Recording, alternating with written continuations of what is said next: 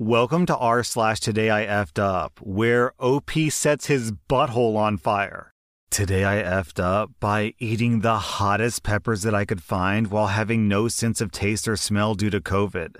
I got COVID for the second time over the weekend, and by Monday I had lost all sensation of taste and smell. At the peak of the pandemic, I joked with my brother-in-law about running a hot pepper gauntlet if I ever lost my sense of taste and smell from COVID, because I heard that you can handle spicy things. Mind you, I've always loved spicy things, but habanero peppers are usually the hottest that I can go. So I started with those because why not? And I felt nothing. So I thought, let's just jump right to a pepper called the Death Spiral, which is hotter than a ghost pepper, but not as hot as a Carolina Reaper. This is the moment where I think that I can pinpoint where my screw-up happens. I felt nothing. No taste, no spice. So I immediately threw two Carolina Reaper peppers down, followed by about ten to fifteen pieces of habaneros and Death Spiral peppers. About halfway through, my body started to retaliate because I was sweating.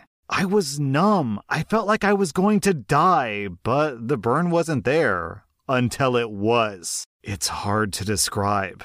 Anyway, I suffered through the night with awful indigestion, and I took antacids to try to calm it. I was miserable. I didn't think it could get any worse, but then the moment came where I had to evacuate them. And my God, the pure fire and rage that my sphincter had was unbearable. It felt like Satan himself was trying to claw his way out of my rectum. For hours afterwards, I swear the fire feeling that came out of my exit hatch could have made s'mores for the entire family. I'm still in pain days later. O P, thank you so much for that mental image. I'm imagining a happy family sitting around a campfire, but instead of a campfire, it's just you bent over, farting out flames onto, onto a family's s'mores.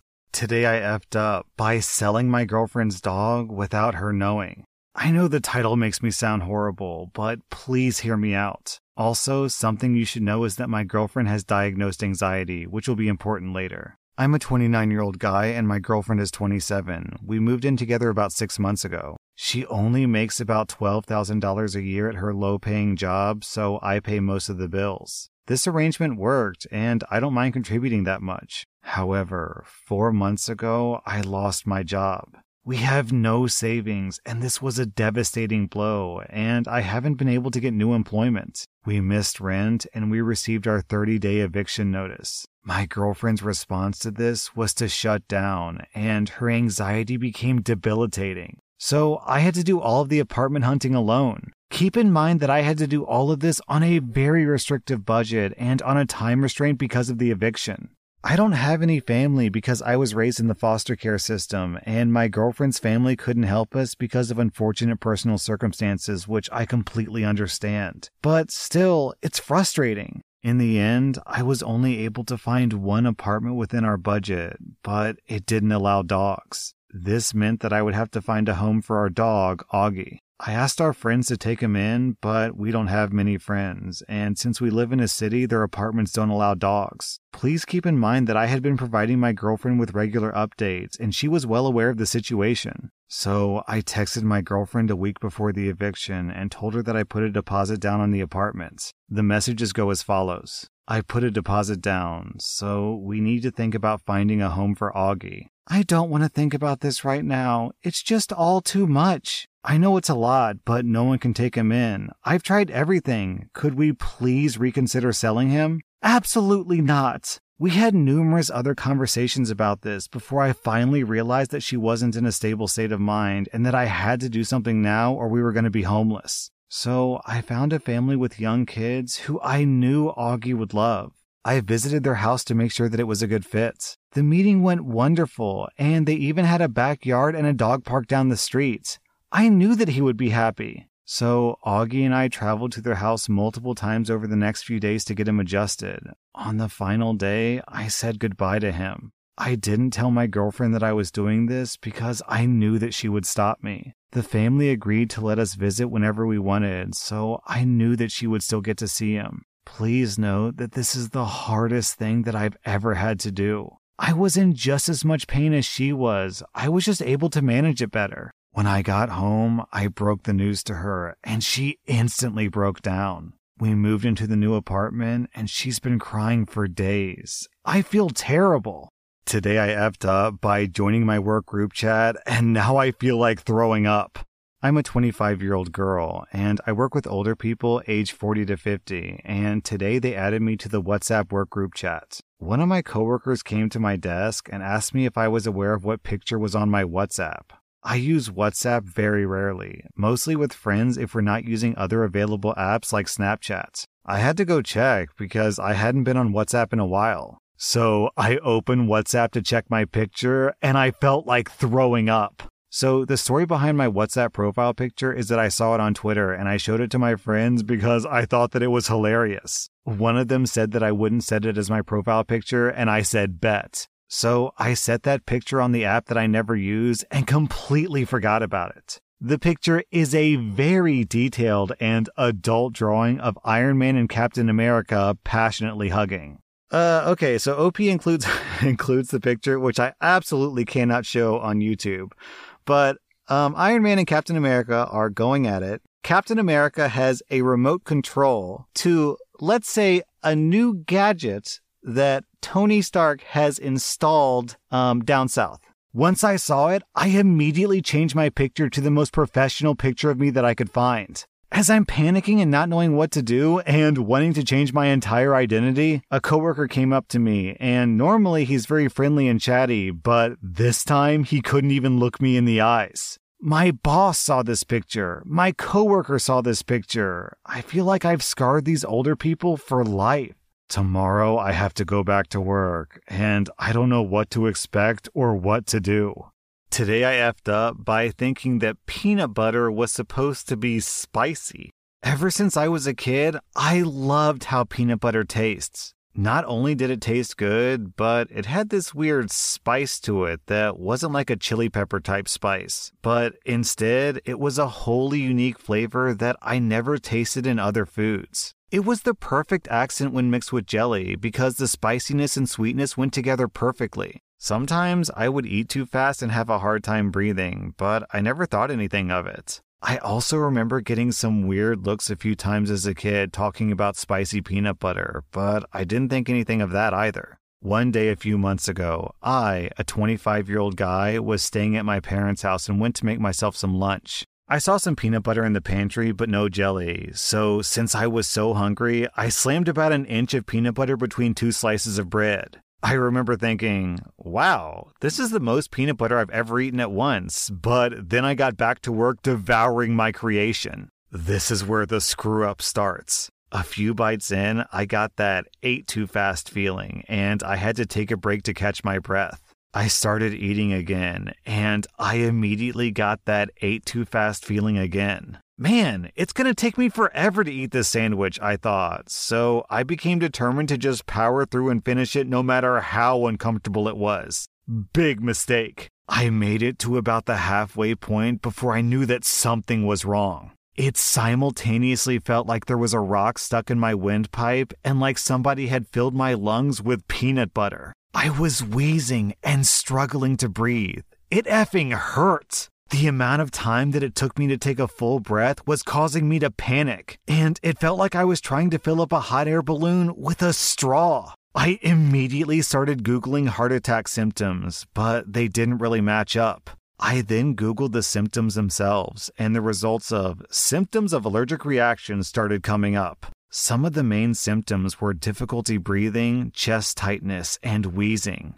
Then I scrolled further down, and I saw a section about things to watch out for in children. And the top result was when a child says their mouth feels hot or they say a non-spicy food is spicy. After a painfully long period of time, I started being able to breathe again, and suddenly all the weird looks that I got from talking about spicy peanut butter made sense. Peanut butter wasn't spicy, I had just been poisoning myself all these years. I now use peanut butter alternatives, and I mix my jelly with sweet Asian chili jelly. It's just as good, but it doesn't almost kill me.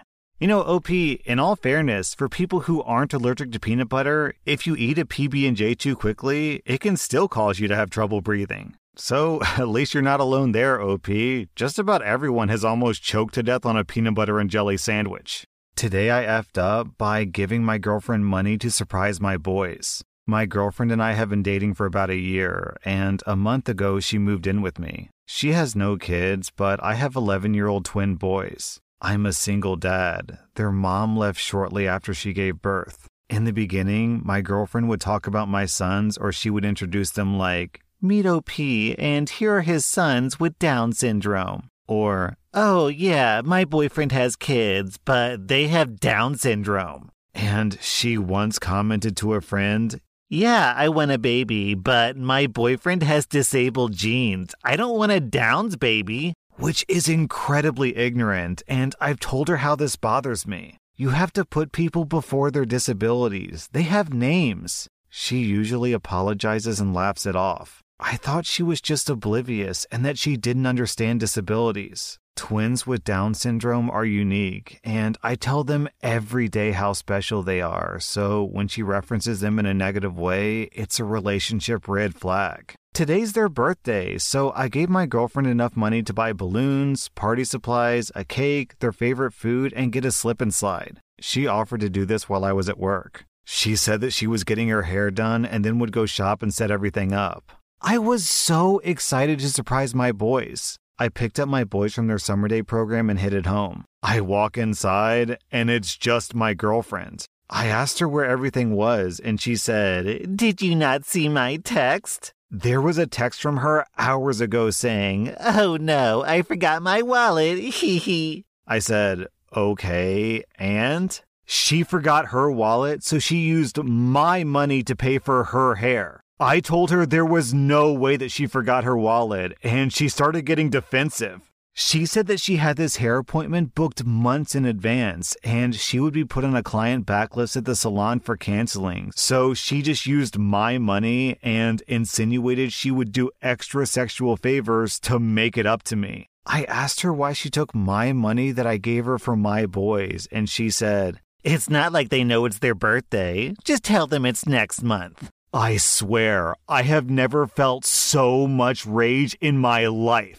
She said, "You have a good job. I'll pay you back." I told her that I gave her everything that I had left until I got paid again, and I get paid monthly. She said that I was acting crazy when I told her to go back to the salon, have them refund her, shave her bald, get an I O U, or start sweeping up hair for it. Then she said that we can just pretend that it's their birthday on another day. She said that she has no money to give me right now, and I told her that what she did was stealing. I said that I wasn't going to have a thief in my house around my kids and to get out. She started crying, saying that she has nowhere to go and that I can't just evict her. She's not on the lease and she hasn't lived here a full month, nor does she have any mail with my address. I didn't realize until after she left that she stole my son's tablets, and I'm in the process now of filing a police report, and I'm shaking. I was distracted trying to calm them down because they got scared that I was upset. Not only do they have nothing for their birthday, but they also don't have their tablets they use daily for communication and use nightly to calm down before bed. We have food to eat, but they were looking forward to having their favorite meal. I'm so tired of seeing people take advantage of people with disabilities who justify it as, they don't know what's going on, let alone have it happen at home. Alright, O P, we know that she's lying because, okay, let's suppose she did forget her wallet. Then, in that case, I do actually think it's reasonable to pay the salon with the money that you gave her. But then, she should just drive back home, get her wallet, and use the money she was going to spend at the salon on the kids. Right? I think that's perfectly reasonable. But this woman lied to you, stole from you, and then disrespected your own children. You're better off without her, O P. She seems like the scum of the earth. Honestly, I don't know why you didn't immediately dump her when she was saying disrespectful thing about your kids. If I was dating a woman and she said disrespectful things about my daughter, that would be an immediate deal breaker.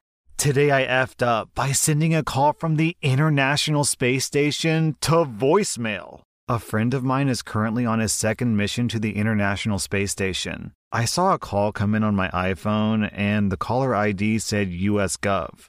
I first had that thought slash feeling that you get when the principal calls you into their office. Oh man, what did I do that I thought that I got away with, but maybe I didn't? I was in the middle of something with a bunch of people, and I showed them what it said on my phone, and everyone was all, "Don't answer it!" Between everyone's suggestion and my gut feeling of being in trouble, I sent it to voicemail. But turns out it was my buddy calling from space. I had a chance to speak with someone who wasn't on Earth, and I screwed it up. The first thing he said in the voicemail was, "You probably saw a call from U S government and turned it down." I know that he'll call again, but man, I feel like an idiot right now. Down in the comments, we have this post from Humi. Who on Earth would be ringing me at this hour? The answer is no one, no one on Earth. That was r slash today I effed up. And if you like this content, be sure to follow my podcast because I put out new Reddit podcast episodes every single day.